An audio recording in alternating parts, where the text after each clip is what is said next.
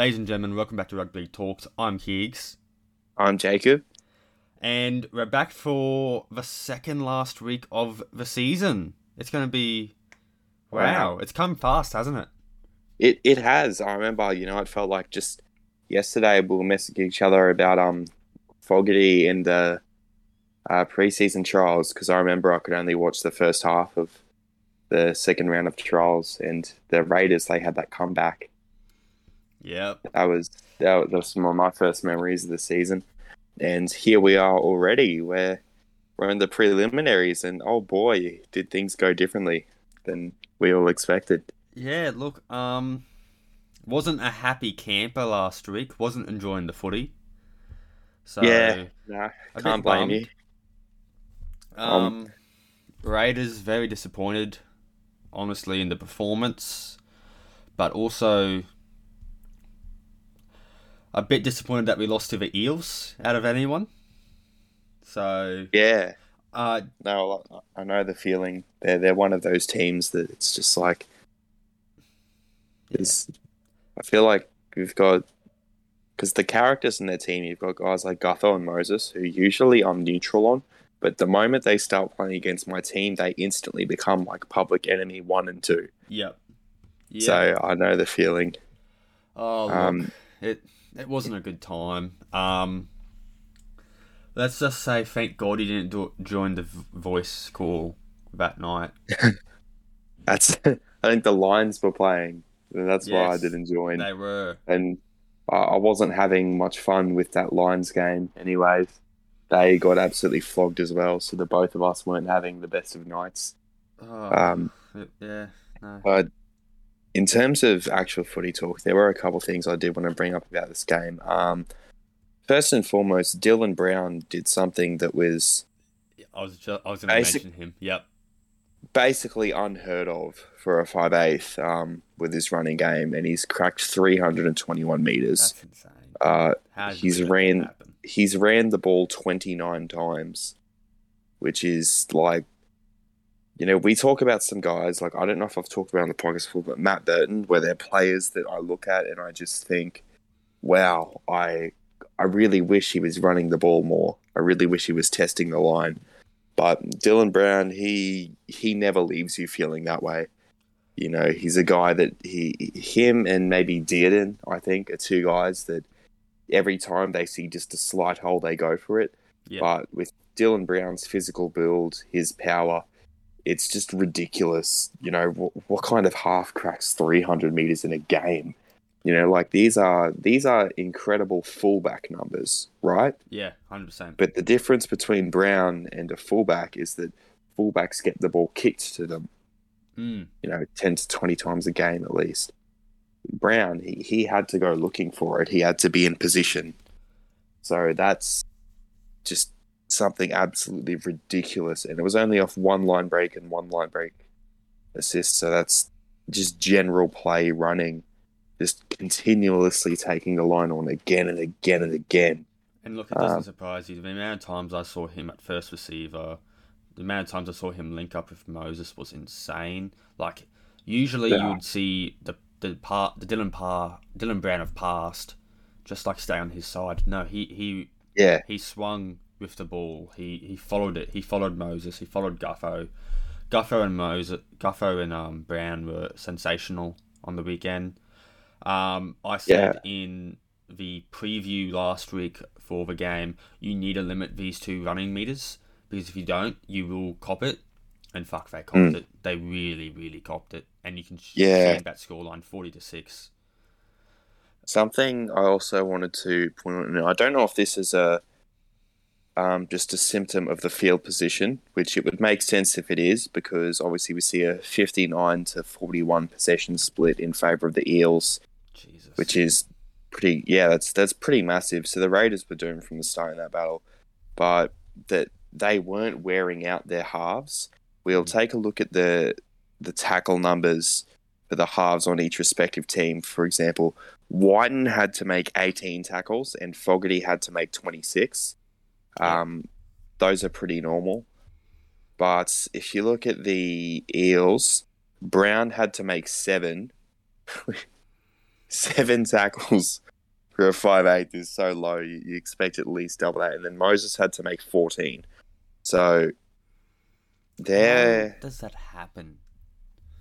they're just the Raiders. Their field position, they weren't really able to target their lines at their halves, and also the cover that was happening from their second rowers was pretty decent. But realistically, it's just because of the possession split. The Eels they just did not have to make that many tackles. Um, they just it they weren't having to wear themselves out. The Raiders they they were targeting that edge of Penasini a lot because Penasini Mm. had to make twenty three tackles, but even then, it's just it's remarkable when you take a look at that and you see just how you know, little the Eels had to actually wear themselves out physically. And the re- that's obviously a massive problem against a team like the Raiders because you know ninety percent of their game plan comes down to you know wearing teams out physically. Yeah. You, you've got guys like Tapine, you've got guys like Papa in the middle. You, you go to wear them out, but obviously with that possession split, that's that's pretty hard. And yeah, all in all, you just look at some of the discipline errors for the Raiders. Uh, Thirteen errors, six penalties conceded, but it's also just by situation of where it's happening. Like they're not doing it in the attacking zone; they're doing it in their own half you know, towards the middle of the field at some points, and that's obviously going to kill a team. So Look, you can nail it down to everyone on this side, but God, someone. I know he's been playing there all season, but Savage wasn't the best. You know, he scored our only try, I'll give him that. But this game, God, I wish that we had Chance there.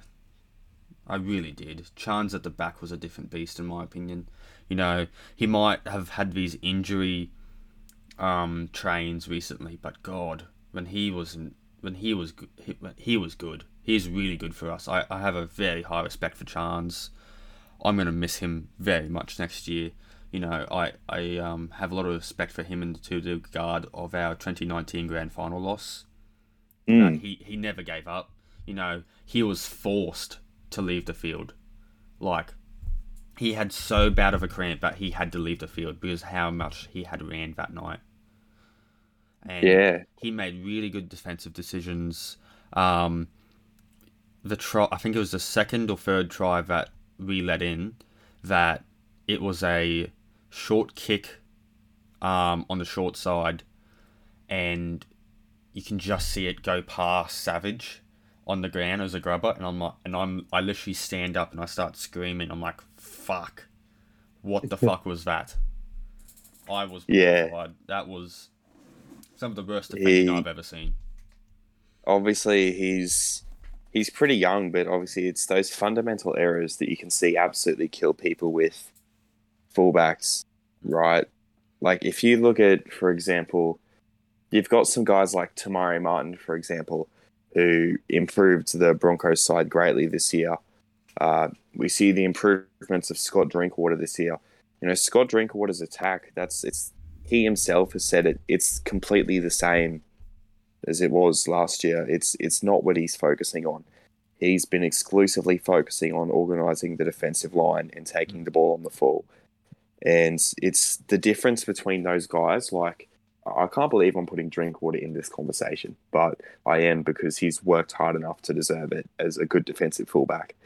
So Yeah, those guys like your Drinkwaters, your Te Maire Martins, who are just doing they're just doing the basic fundamentals and they help their team so much. They help their team start sets well, win games, bail them out a few times, and they really help teams just win.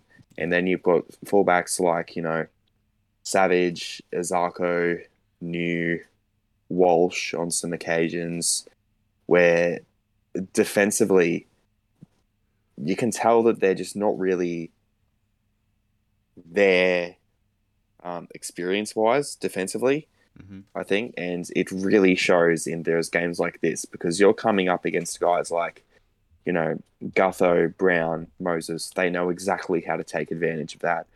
And, you know, hopefully it's a learning experience for Savage and he ends up improving that. And it's something that he works with over the off season, the same way that Drinkwater did, same way that Te Maire Martin has over his career. Uh, but otherwise, that was obviously pretty tough to watch on the weekend. Yeah, look, I didn't enjoy it. I don't think any Raiders fan enjoyed it. Um, mm. But like, damn, Power was so good. The week before, yeah. they were, they were like, they were okay. They weren't horrible. They weren't great, but they were okay at some instances. Mm. But thing, another know, thing they stepped up. They really stepped up. They did. This one small thing I also wanted to add in is with Reed Mahoney. This thing that people don't really get about him and his importance to the Parasite has been his service from dummy half, yeah. Uh, especially on their wide shifts. Uh, Moses and Bradley, they seem to stand much further away than other first receivers do in some instances. I don't know if you've noticed this, but it really lets them engage certain defenders in the defensive line that they want to when you've got a guy like that who can gun it and spread it out. And we're seeing this with the Cowboys with Robson as well. Um, it's just it's such a massive asset to a team, and it's something that you can't actually quantify. Like you know, so many people bring up certain stats with hookers, but it's such a weird position to look at statistically, because if you look at it from the lens of tackles and kick meters, you know, back in like 2020, Andrew McCullough would have been one of the best nines in the comp. Mm. So it's it's very misleading. No, no disrespect to McCullough because I absolutely love the guy um, as a player, and he, he was very crafty. Still is decent to watch, but obviously, when it comes to the top hookers in the game, things like that don't get noticed statistically. And just going back to the point of Mahoney and his dummy half service and how it lets the Eels widen their attack, that's something to watch out for this week. Yeah. Um, well, let's go into that. We're going to go into Parramatta versus Cowboys. Yeah, we said it. We said it first. We they need to limit Dylan Brown and Gutho. Yep. If you limit those blokes, I their attack weakens, and it they rely more or it puts pressure on Moses to perform better. And if we can just pressure those two and just let like um, Luch and Gilly target Moses in defense, that would be so good. Like, please let that happen. I, I'm gonna be truthful here. I'm nervous. I'm nervous for the cows because I don't I don't know what parasite's going to turn up. I don't know if it's going to be a red hot parasite or they're busted and sore. I really don't know. You know, I yeah. I can't imagine they'll be busted after that win, but they could also they could be tired. You know, they've had to yeah. play a grindy match against Penrith and then a very point heavy game against uh, Canberra. So I, I, mm. I'm. Are the Cowboys up to it? I think so. It's it's going to be a good game. Maybe you know what? Maybe Para have played their grand final. Raiders played their grand maybe final they have. Storm. Para maybe played theirs last week. Yeah, um, maybe that could be what's happened, but I think there's a few things that I just want to put out specifically. Um, Para have been they've been leading the NRL in the amount of offloads that they've had in mm. attack. The Cowboys have been leading the comp in having well, they've had the least offloads conceded in the comp. So we're looking at the very best at something versus the very best at limiting it. Mm. You know, this is your unstoppable force meets unmovable object. Um, I think a lot of it's going to come down to Obviously, every game comes down to what happens in the middle, but this one is going to be whether it's a game with quick play the balls and offloads, or whether it's going to be a game where the Cowboys can wrap up guys like the Cowboys can wrap up guys like Barlow, Matterson, and Reagan Campbell Gillard because they don't really have a size heavy bench, right? Mm. You know, you've got guys like Cartwright, Arthur, Kafusi, Nick there's some solid forwards in there, but we're talking about their starting pack, and it's very different to that. Um, obviously, I think Matterson is going to be a big one to try and limit, and obviously the halves. Uh, Dylan Brown, he's fantastic, but I also don't think that he will have the same opportunities against that side of that right edge with Nanai and Hiku. Mhm. Um, if he plays on the left side of the field, if he wants to swing around to the right, you know he's going to have some pretty decent tacklers in Gilbert, um, in Dearden, or Luch whenever he comes on. So I think it's just going to be coming down to whether the Cowboys' strengths can nullify the Parramatta Eels' strengths because they're both matched up directly with each other. Yeah. So it, realistically, it should be an absolutely fantastic game of footy, but it'll be interesting to see if it tips either way. Uh, um, hopefully. Oh, sorry.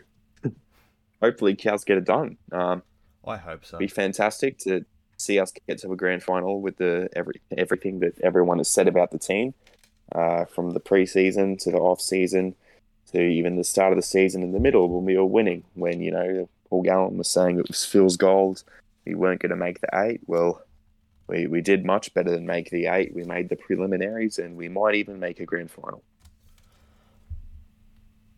With that, it could be set. I, I reckon it could be Souths versus Cows. I, Will be we've I we've got the Rabbitohs feeling- and Sharks game. I have a big Yeah. feeling it's it's that's going to be our grand final. It could be, and if it is, it'll be very interesting because we had a different spine playing against the Rabbitohs, and we didn't really straighten our attack that much. Mm. But something that Look, going into the Cows game, composure is a big thing. You know, a lot of this team that we have seen have not played finals footy. Yeah. So, I really want to see this team put pressure early and then get into their rhythm. You know, when the, when the Cowboys put on pressure early, they get into that rhythm of just scoring. it's a fantastic tries. sign. Yeah. And It's winning the game early, scoring the points late. hundred percent. You know, we did it. We've done it a couple of times um, against Warriors, against Melbourne. Um, We did it to Para. We did it to Power. You know that in the first twenty minutes of that uh, Power game in Darwin was very grindy. It was that a slow twenty minutes, but we we were able to keep our cool and grind them out of the game, and then score the points. I don't know Yeah, well, how many. it was after that game that I think we got the first interview um, when we heard win the game early, score the points late. Yeah. So obviously that's been a massive mantra. Um, I think what we should talk about though is the Sharks and the Rabbitohs game Yes, because that is so a few things. Alex Johnston only playing for 49 minutes in this game. Um, he one of the rare games where he doesn't score. They went off to Taane Milne, who got a double. Uh, something I wanted to point out: the general play from Rabbitohs for field position was fantastic, but I think it was their goal line defense and pressure that really helped them. There were a few times early on where the Sharks were putting themselves in good positions to score uh, in terms of their field position. And something I thought they did fantastic, which it's not an easy thing to do, was how they pressured Moylan and didn't give him too much space to work with. So Moylan had three errors this game. Hynes had two. Uh, granted, you can talk about the conditions or whatever, but we have to remember that Moylan, he's he's been icing opportunities and making fantastic decisions with the ball for the entire year. Yeah, And there's only been a few games where he's truly looked off. You know, back when Matty Hunter joined the show, he spoke about Moylan, and it's something we keep going back to because it's been a very symbolic of how he's been playing this year. So to see them be able to shut him down was it was a great sign for the Rabbits. and God, they look worn out. They look very worn out coming into that game. They played 93 minutes of Cronulla. football. Cronulla or Rabbits? Cronulla. Yeah. up. So you can see that with their forward pack, and they just they looked in trouble. But yeah, look, Yeah. Hind, like I, I watched the game after, um, the next morning because I, I don't know where I was.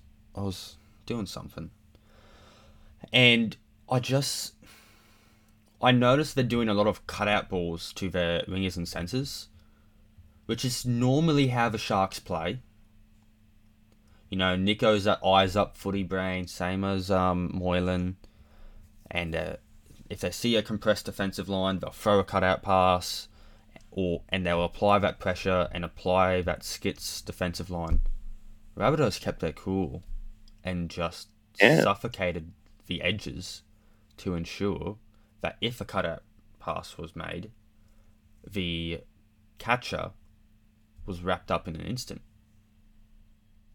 And yeah, and we, we always talk about how the Rabbitohs can be on and off. You know, we spoke about how Reynolds not being re-signed was probably a bad idea. I, while I still believe that they should have given Reynolds another year or two, I reckon two years, because I, I love Reynolds. He's a great bloke. Uh, he's a great football player, but credit to him, credit to Rabbitohs.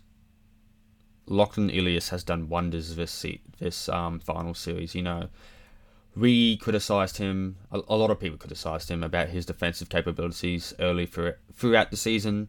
Um, his playmaking ability. Uh, I was the, when I started watching him in like the first three rounds. I just noticed he never ran the ball. You know, he'll just mm. stand still, forever, forever ball.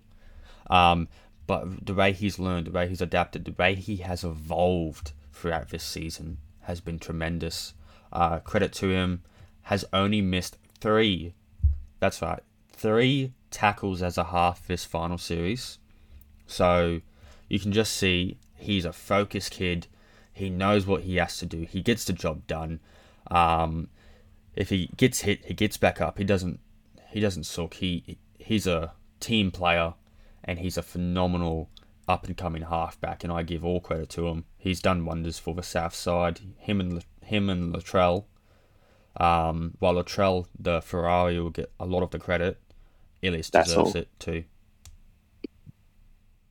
I agree with you 110%. Um, I've I've spoken Ilias's praises since earlier in the year. I think it was after Good Friday because you know Anthony Seibold did one of his breakdown videos with the NRL game plan where they compared him to Cole Flanagan and they showed some of Ilias's line engagements. Um, there's some small subtleties in his game that he's very good at Sometimes he doesn't execute it 100%. For example, there was a short ball to, I think, Koloamatangi, which he threw, and it just, it, the decision was great because he got Koloamatangi one on one with Matt Moylan. But, you know, the, the way he threw it just didn't hit the chest. Mm. But it's small things like that that you can iron out as a playmaker. His actual vision, you know, as he engages Tremendous. the line, making the decisions has been fantastic. And as you've spoken about, his heart like it's, it reminds me a bit of Dearden last year. The amount of tackles he's making every time he makes an error, you know, he, he gets back into it and he tries to play. Because there's a few moments like he's he's one of those guys that you, you just don't have to worry about. You know, mm. mentally, you know that he's going to bounce back and he's going to put in 110 percent. And honestly, I think watching him develop with the Rabbitohs over the next few years is going to be remarkable because he's already he's not just an effort player. He's shown some pretty solid talent at some stages too. You know, he was one round earlier in the year where he was just kicking bananas, chip kicks everywhere. He looked like a kid playing backyard footy.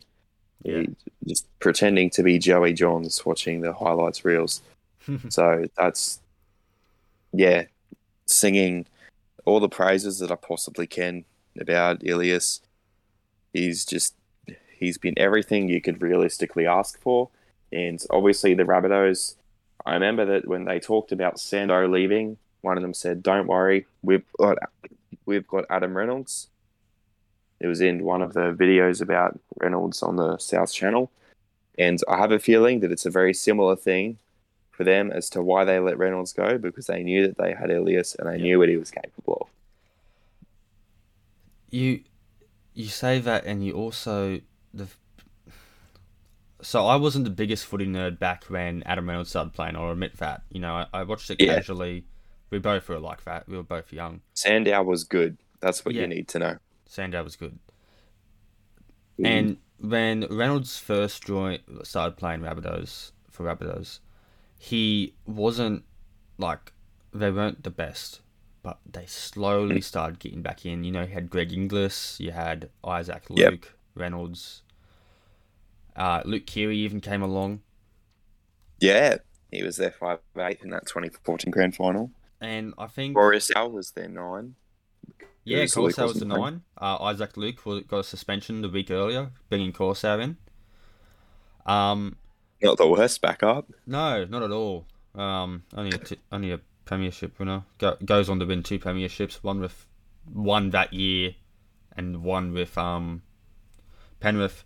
But look, Yep. the thing that makes Adam that made Adam Reynolds and is now making Lachlan Ilias is the forward pack.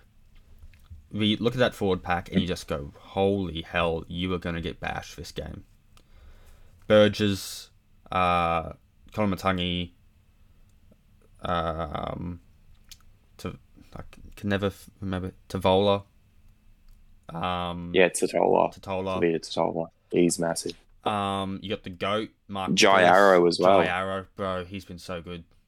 You know, I give him It's a lot it's of so shit. easy to leave Jai Arrow's name out of things because he he doesn't do you know big forward things, but he just quietly racks up the numbers, runs his lines. I, I just give a Jai Arrow a lot of shit for what he did in the Origin season series last year, and that's um, you know, Oh yeah, yeah, the oh yeah, one. the bubble. Yep, yep. Yeah. Um, bit of a dickhead move, not gonna lie, but we digress. Um, but no, the forward pack has been really good and has supported Ilias throughout the entire season. Uh, Koloamatangi, you mentioned uh, him. Those two have uh, created a very strong bond on the field where they know what they need to do. And Koloamatangi's always Yeah. there for support run. Uh, big body, uh, quick. He's very He knows where to run a line. Oh, 100%. He's like that. He's like the Corey Harawira-Naera for Souths. Yeah, he he gets straight onto the halves and he just pounds and pounds all game, and there's no. He just takes the wind out of them. And the kicking game from Ilias is what's been really good for Souths. Um, Adam Reynolds is another is a phenomenal kicker, and Ilias has been able to like replicate the kicking of Reynolds. You know, uh, we mentioned that to be a good half, you have to have a bag of tricks when it comes to your kicking. Uh, Nathan Mm. Cleary is a great example of that against Power. Uh, the way, the way he used multiple kicks to build pressure to get his plays into gaps is what really won them that game. Whereas um, if you don't and you only have like a Moses who can kick long to box you into the corner, but then you have to use your other half to do your short range kicking, it, it takes up a lot of time. Oh, I think Moses is a great short range kicker. yeah, I think mostly in terms of his pressure building, but obviously he's not. You know, he doesn't pull in those really clever weighted kicks that Reynolds might. Yeah, that's true. Um, but you can really see that Ilias has begun to craft his kicking game, to craft his Mm. um his thinking processes. Uh, I I liked it because when they played each other, when Reynolds played Rabbits for the first time this season, uh, which was like round. I don't think Reynolds did play. Oh, round nine, he didn't play the first Oh, yeah. round because of COVID. Hmm. But I did play each other because I remember um, when Jai Arrow took the field and looked at Reynolds, he goes, Oi, bitch, when they're about to kick off. uh, so that was pretty funny to me. But also, Ilias kicks a. Um, he does what Reynolds likes to do, and it's, he kicks to the corner on Reynolds, and he has his winger go up against uh, Corey. I think it was Corey Oates, and Mm. they score. So I was like, oh, that's that's a Reynolds thing to do. So he used his own trick against Reynolds. yeah.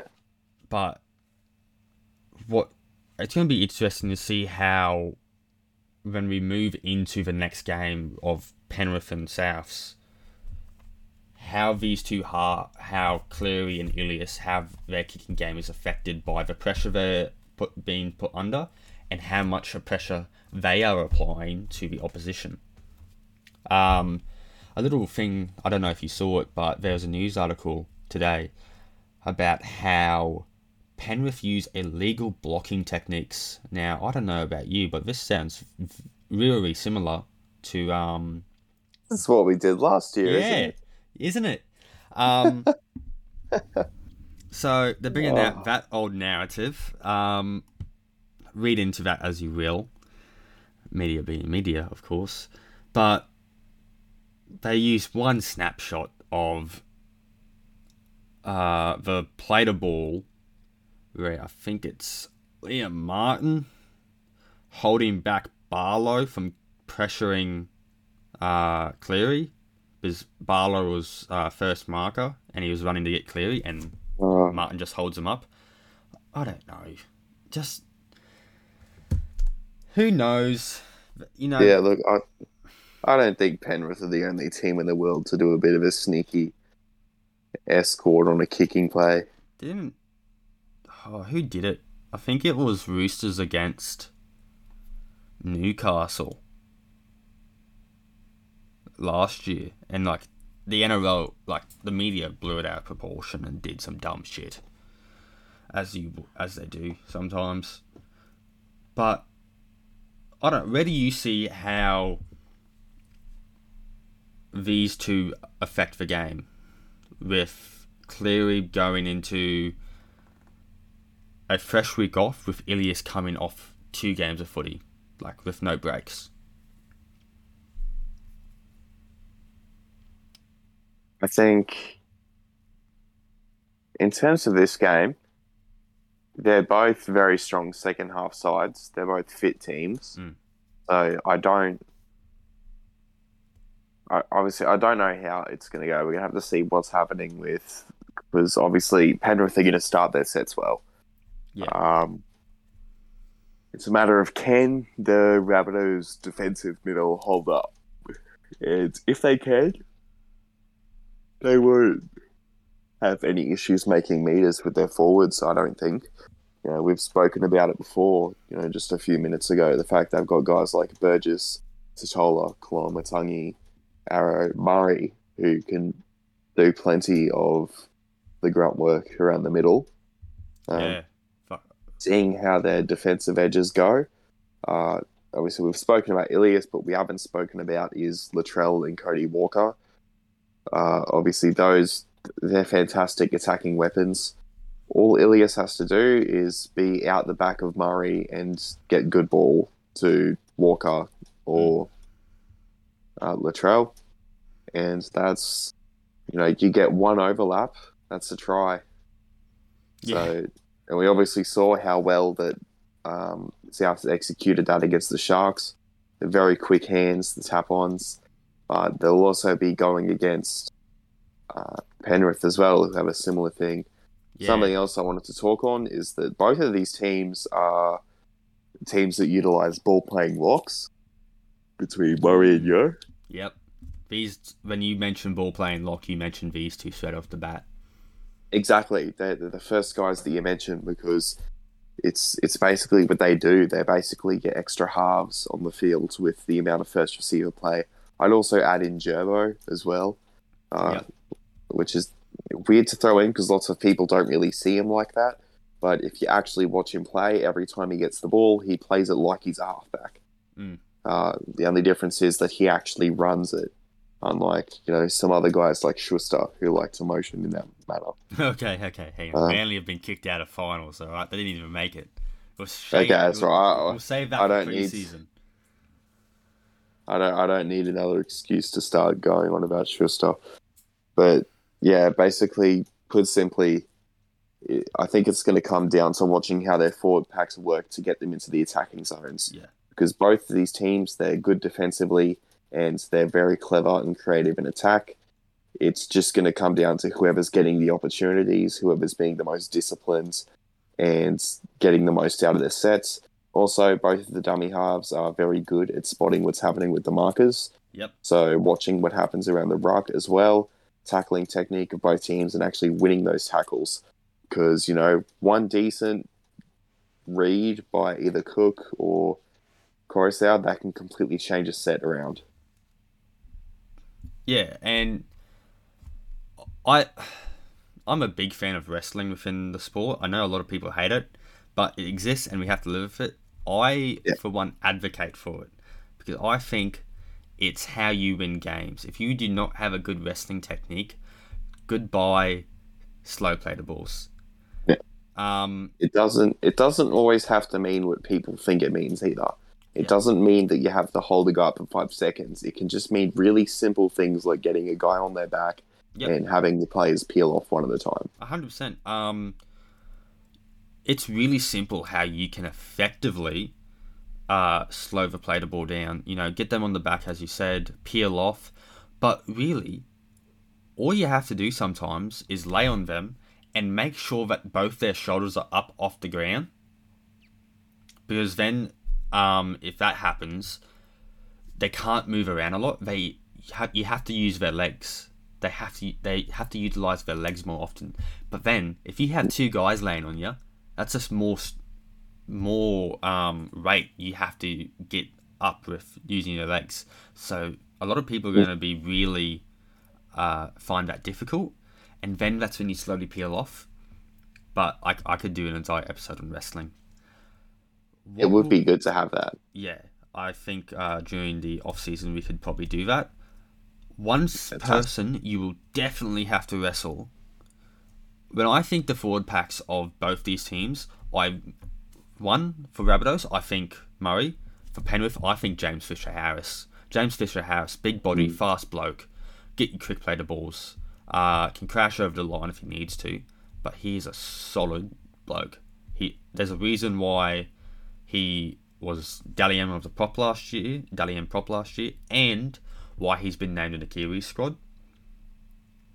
While Isaiah Yeo can be really effective with his ball playing skills, uh, it's really James Fisher Harris who can get those hit ups, those fast and strong hit ups, and which allows Api to scoot maybe, or then use Yeo to effectively play the ball to uh, ball play faster and get those overlaps on the side.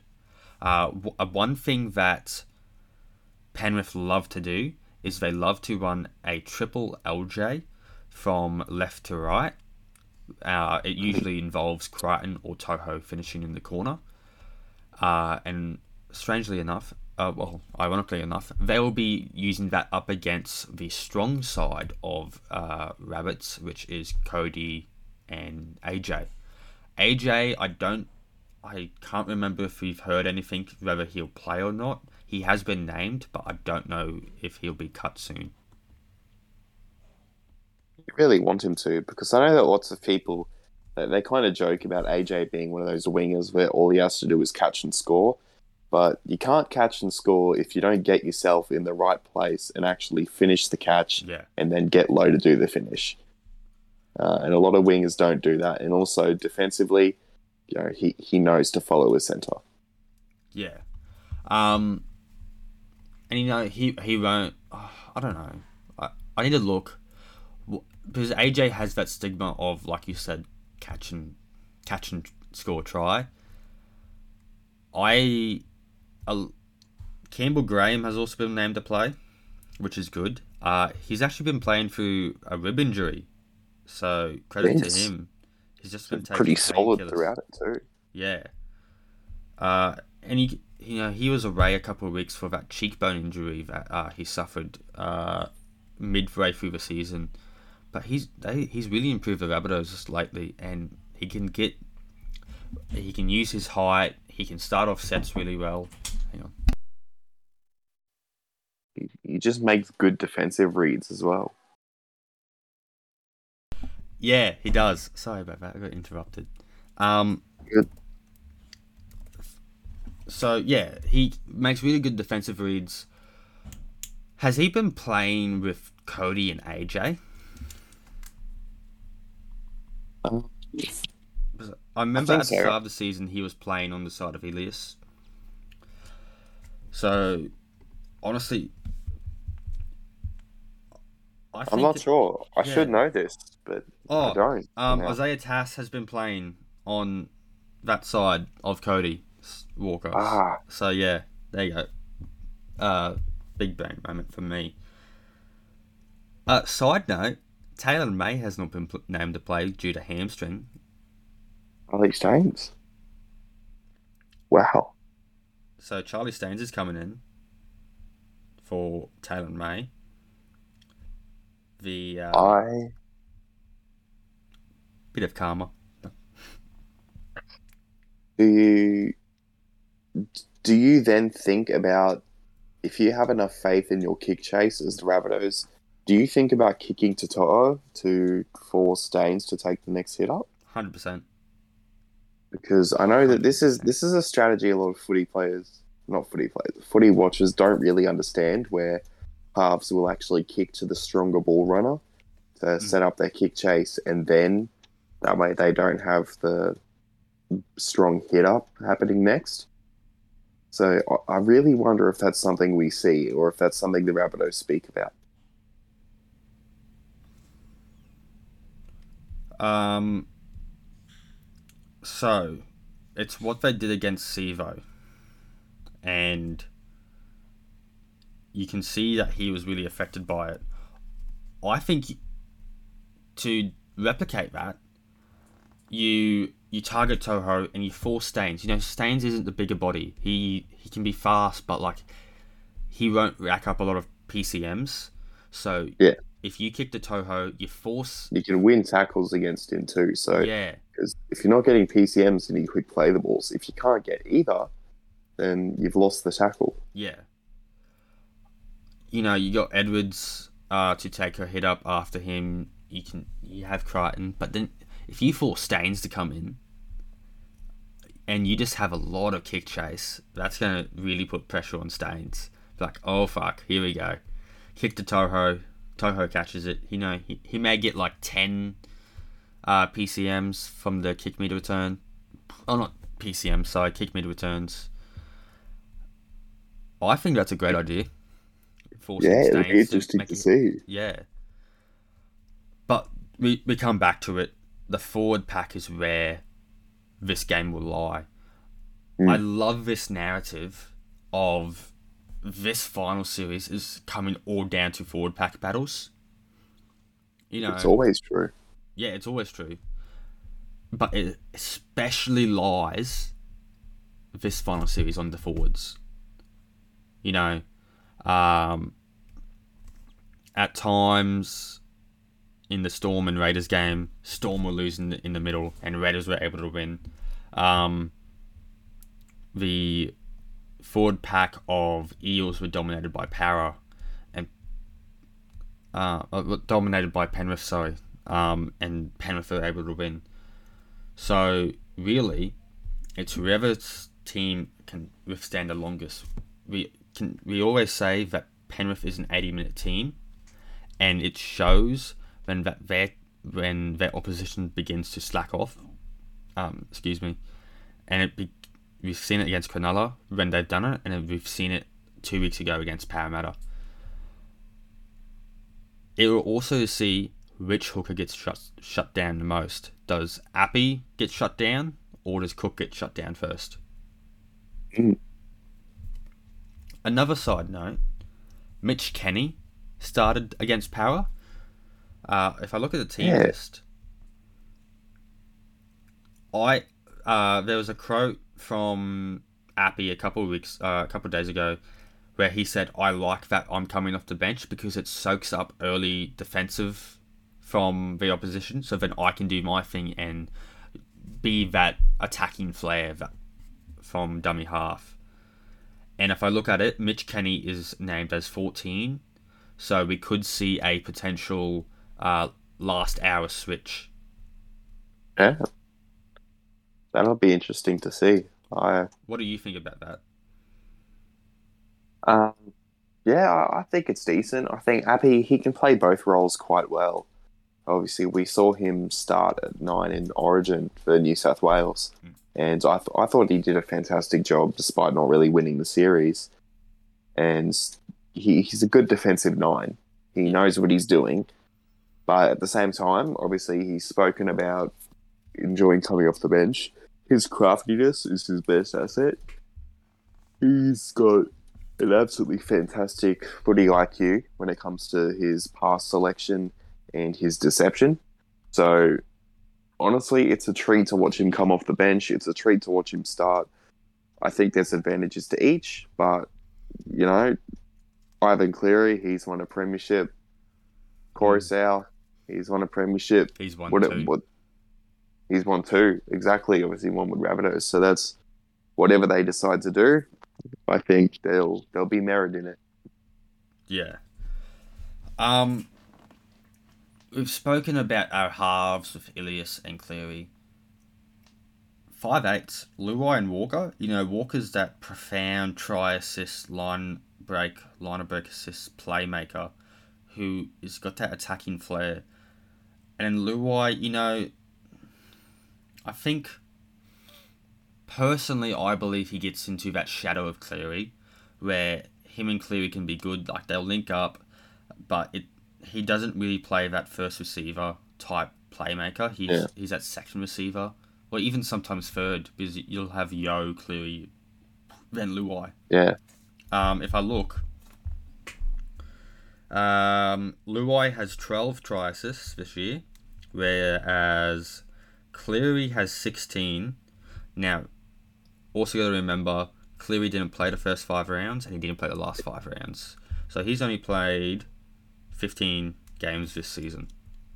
Whereas Luai has played 18. So, you know, not a big difference. But, like, still, you can tell who's, like, the the more the more hands on, I think. Um, yeah. Luai averages 71.5 run meters per game, whereas Cleary, 92.3. So yeah, it's, it's fascinating for Cleary as well to see uh, half running that much. I think him and Hynes, uh, they they tend to run a similar amount, but it's just interesting the manner in which they do it because Hynes mm. plays lots of first receiver, Cleary plays lots of second. Yeah, uh, if I'm going to have a look here, Dylan Brown is the player with the most the the five eight with the most run meters within this comp. I think. Oh, I haven't. Most surprises. Um, he so in this in the final four teams remaining, it looks like. Yep, here we go. It goes so for five eights. It goes Dylan Brown, uh, Tom Dearden. Awesome. Awesome. It then goes Luai and then Walker. Wow. Or is this run meters? Wow. So that's surprising because Walker had a lot of um, run meters last year on average. Yeah, well, I think it's a very different league with the six again rule and the pace of the game mm. because of that. So we, we see certain, especially spine players, tend to rack up less run meters because they're not just breaking off in support and open play. Yeah. Um, I think we've.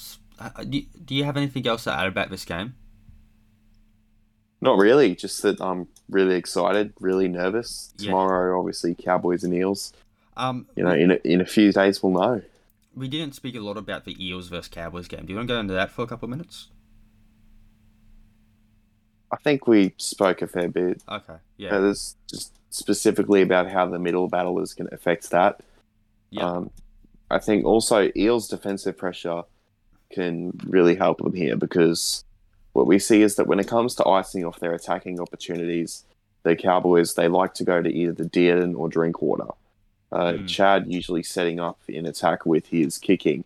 Yeah. So it'll be interesting to see how Chad goes in terms of you know if he's going to throw that short ball, what mm. he's going to do. And that's another thing we've uh, we've stated it a couple times on this podcast. Dearden doesn't kick as much. It's usually Drinky or Chad. Usually, mostly yep. Chad. So a lot of people when they say, "Oh, fifth and last pressure of a half," you don't you don't in, against the Cowboys. You pressure Drinky or you pressure Chad. Chad. So what that does is it gives Dearden space. Yeah. I out of the big three, uh, Dearden, T- Chad, and Drinky, who do you want to target for most? I, I say Drinky because of his attacking uh, upside. Yeah, I think I would actually be targeting Chad the most. Yeah, that's true. Yeah. Uh, the reason being because lots of what Drinky does and lots of what Dearden does both comes off the back of Chad at a lot of points. Yeah. However, the flip side to that is that both Drinky and Dearden love getting into first receiver when they need to. Mm. Um, because this is, you know, Tommy, his main things are he likes to run the ball, but he also likes to organize his attacking edge and play first receiver. Yeah. He's one of those combo five eighth halfbacks, really. Um, Drinkwater being basically a five eighth with the one on his jersey with the way that he plays. So everyone can get into first receiver. However, you don't see too much of Chad as second receiver. yeah. We see it a few times, but not as much as we see the other guys. Yeah, exactly right. Um, while Chad doesn't have those big stats of like, yeah, I'm the best halfback, he is the most influential. Yeah, well, it's he, he gets good ball to the other guys. You know, people joke about how you know the Sharks all he had to do was pass to Maloney. Well, you've got to get it to him at the right time, Yeah. and that's something we talk about. Same thing with Alex Johnston, just those small fundamentals that he does well. Chad is um a bit underrated. As you Yeah, these the the small things. It's all the small things he does. uh Also, he's mixed it up a bit this year. At the start of the year, I critiqued him a fair bit in some spaces because he always played out the back to either Drinky or Dearden. mhm. Uh, he switched that up a fair bit. I think it was a joke that Jeremiah and I had as well when someone said, well, he said he wished that um, Chad played inside to him more. But then, you know, Chad, it's something that he started doing more. We're Yeah. seeing Nanai take lots of more runs. So that's another thing. He's starting to become versatile. which is really good. You know, it just Yeah, it, he learns. yeah. You know, we it's- see this with the Warriors game. He went to kick the field goal. We didn't win the game. Since then, it's been a massive point of Valentine Holmes kicking them. Yeah. And it also adds to it's not as readable as other teams uh, are. You know, you can read some teams and what they'll do because they do it every week, whereas you Yep. need to be on the toes against the Cowboys. Jackson Hastings, first receiver. Yep. Was it like 90 something times? I remember back when that was our main thing on the show. Oh, How many times did Hastings touch the ball? yep. And then Patrick Carrigan happen. Oh, jeez. But Oh, jeez. That's Yeah, no, no, no hate to Paddy. You know that was an, that was an accident. He didn't mean it. You know this is football. Stuff like that happens. Move on. not his go. No.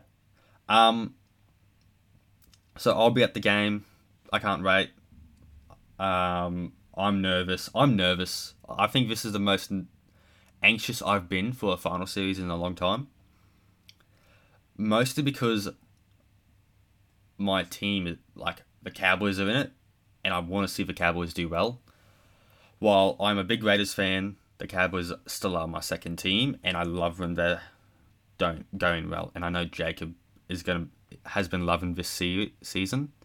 Um, Probably the most fun I've had as a Cowboys fan, barring 2015. Oh yeah, hundred percent. So You could say I'm loving my footy. you could, but who are your tips for this week first? My tips for this week? Cows and Penrith. Cows and Penrith. Okay, I think Safs can you get up. I I honestly, my heart says go Safs, and my stomach says go Safs. But as I said with um Jake from 95 North last week, it's very unpredictable this final series. You know, anyone could win. We saw that um, in the first two weeks. No, I don't think um, a lot of people expected Parra to win, but here they are. They come out flying, forty to six. Yeah. Um, no one expected Rabbits to win against Roosters. Here we are in the preliminary oh. final against the against the team they lost to in the grand final last year. Uh, expect the unexpected. Expect the unexpected. Um, no one expected the Raiders to be in the finals. They were no. in the finals. Oh, funnily enough, I saw a shirt the other day. I I had a good chuckle at this. Um, I was walking past a shop, and I see Storm 2022 finals. We're unbeatable. I, I thought it was funny because they um there was David Nofoaluma who was wearing one of their earned not given shirts. of he's he's he's kind of just hitched a ride. Yeah. But yeah. No, it's it's it's an interesting final series with no um Storm or Roosters and not gonna lie, I kinda like it that way. Yeah. Um you know, you, you still have that big uh, team being Penrith that like we're all gunning and they're yeah. the favourites. Um, but even then, so. historically, they haven't been that great. You know, before mm. last year, their last comp win was 2003. Yeah. So they've obviously had some time out. So no matter who wins it, there's going to be a lot of fans that used to be starving and no longer are. Yep. Um, Parra fans are going to eat this up, I reckon. 37 yeah. years. Uh, the first preliminary since 2009. To put that in perspective, Jarryd Hayne and Nathan Hindmarsh were still in the same team. Yeah. Wow. I remember that game. Yeah, I don't. yeah. I had a copy of Rugby League Week um, from the week before. Oh, okay. That was I was very nah. That was that was a good game. I think my probably the the first grand final that I remember being actually prepped for. I think the earliest memory I have of a grand final was Storm versus Doggies. 2012. Yeah, 2012. The he had he was. And um, what, what was it? He head butted his mouth, whatever it was. Sorry? Billy Slater. Billy Slater didn't bite him, he was headbutted. Ah, ah, yes, yes, yes, yes. No, I remember that final series very well because I was a very angry kid who was not happy that the Cowboys lost because of a bullshit reason. I think we all... the seven tackle try that year. No, this was Kieran no. Foran. That was 2012. Yeah. Ah, oh. I believe it was. I thought 2011 was Kieran Foran, oh. and then 2012 was the seven tackle try, and then 2014 was the Robert Lui knock on. Let's unless see. I could have gotten them mixed up. Oh, I could have gotten them mixed up. You know, the Cowboys, while good team, didn't get heavily favoured in the finals those couple of years. Um, Kieran Foran knock on. I've grown up and I've decided that the Robert Lui call was actually the right call. I can't believe he's still playing, eh? Yeah, in the Black Hawks now. 2012, there you go. Well, there you go. You learn something new every day. Well, you, you relearn things, I guess. Yeah. Um. Yeah. Wow. But anyways, this has been a great chat. Um, I'm very excited for what happens next in this final series. You know, um, I'll speak to Jacob. Maybe we could do something for the grand final. Like, I don't know. We do our live reactions to it. Up to Jacob. Yeah, that'd be um, fantastic. Yeah. Um, we'll set up a live stream on our Instagram or something. Yeah, I reckon. we will just that. watch the grand final. That'd be mad. Um, but anyways, what are we gonna love tomorrow, Jacob? Footy. We love our footy. Thank and with that, thanks for listening, everybody.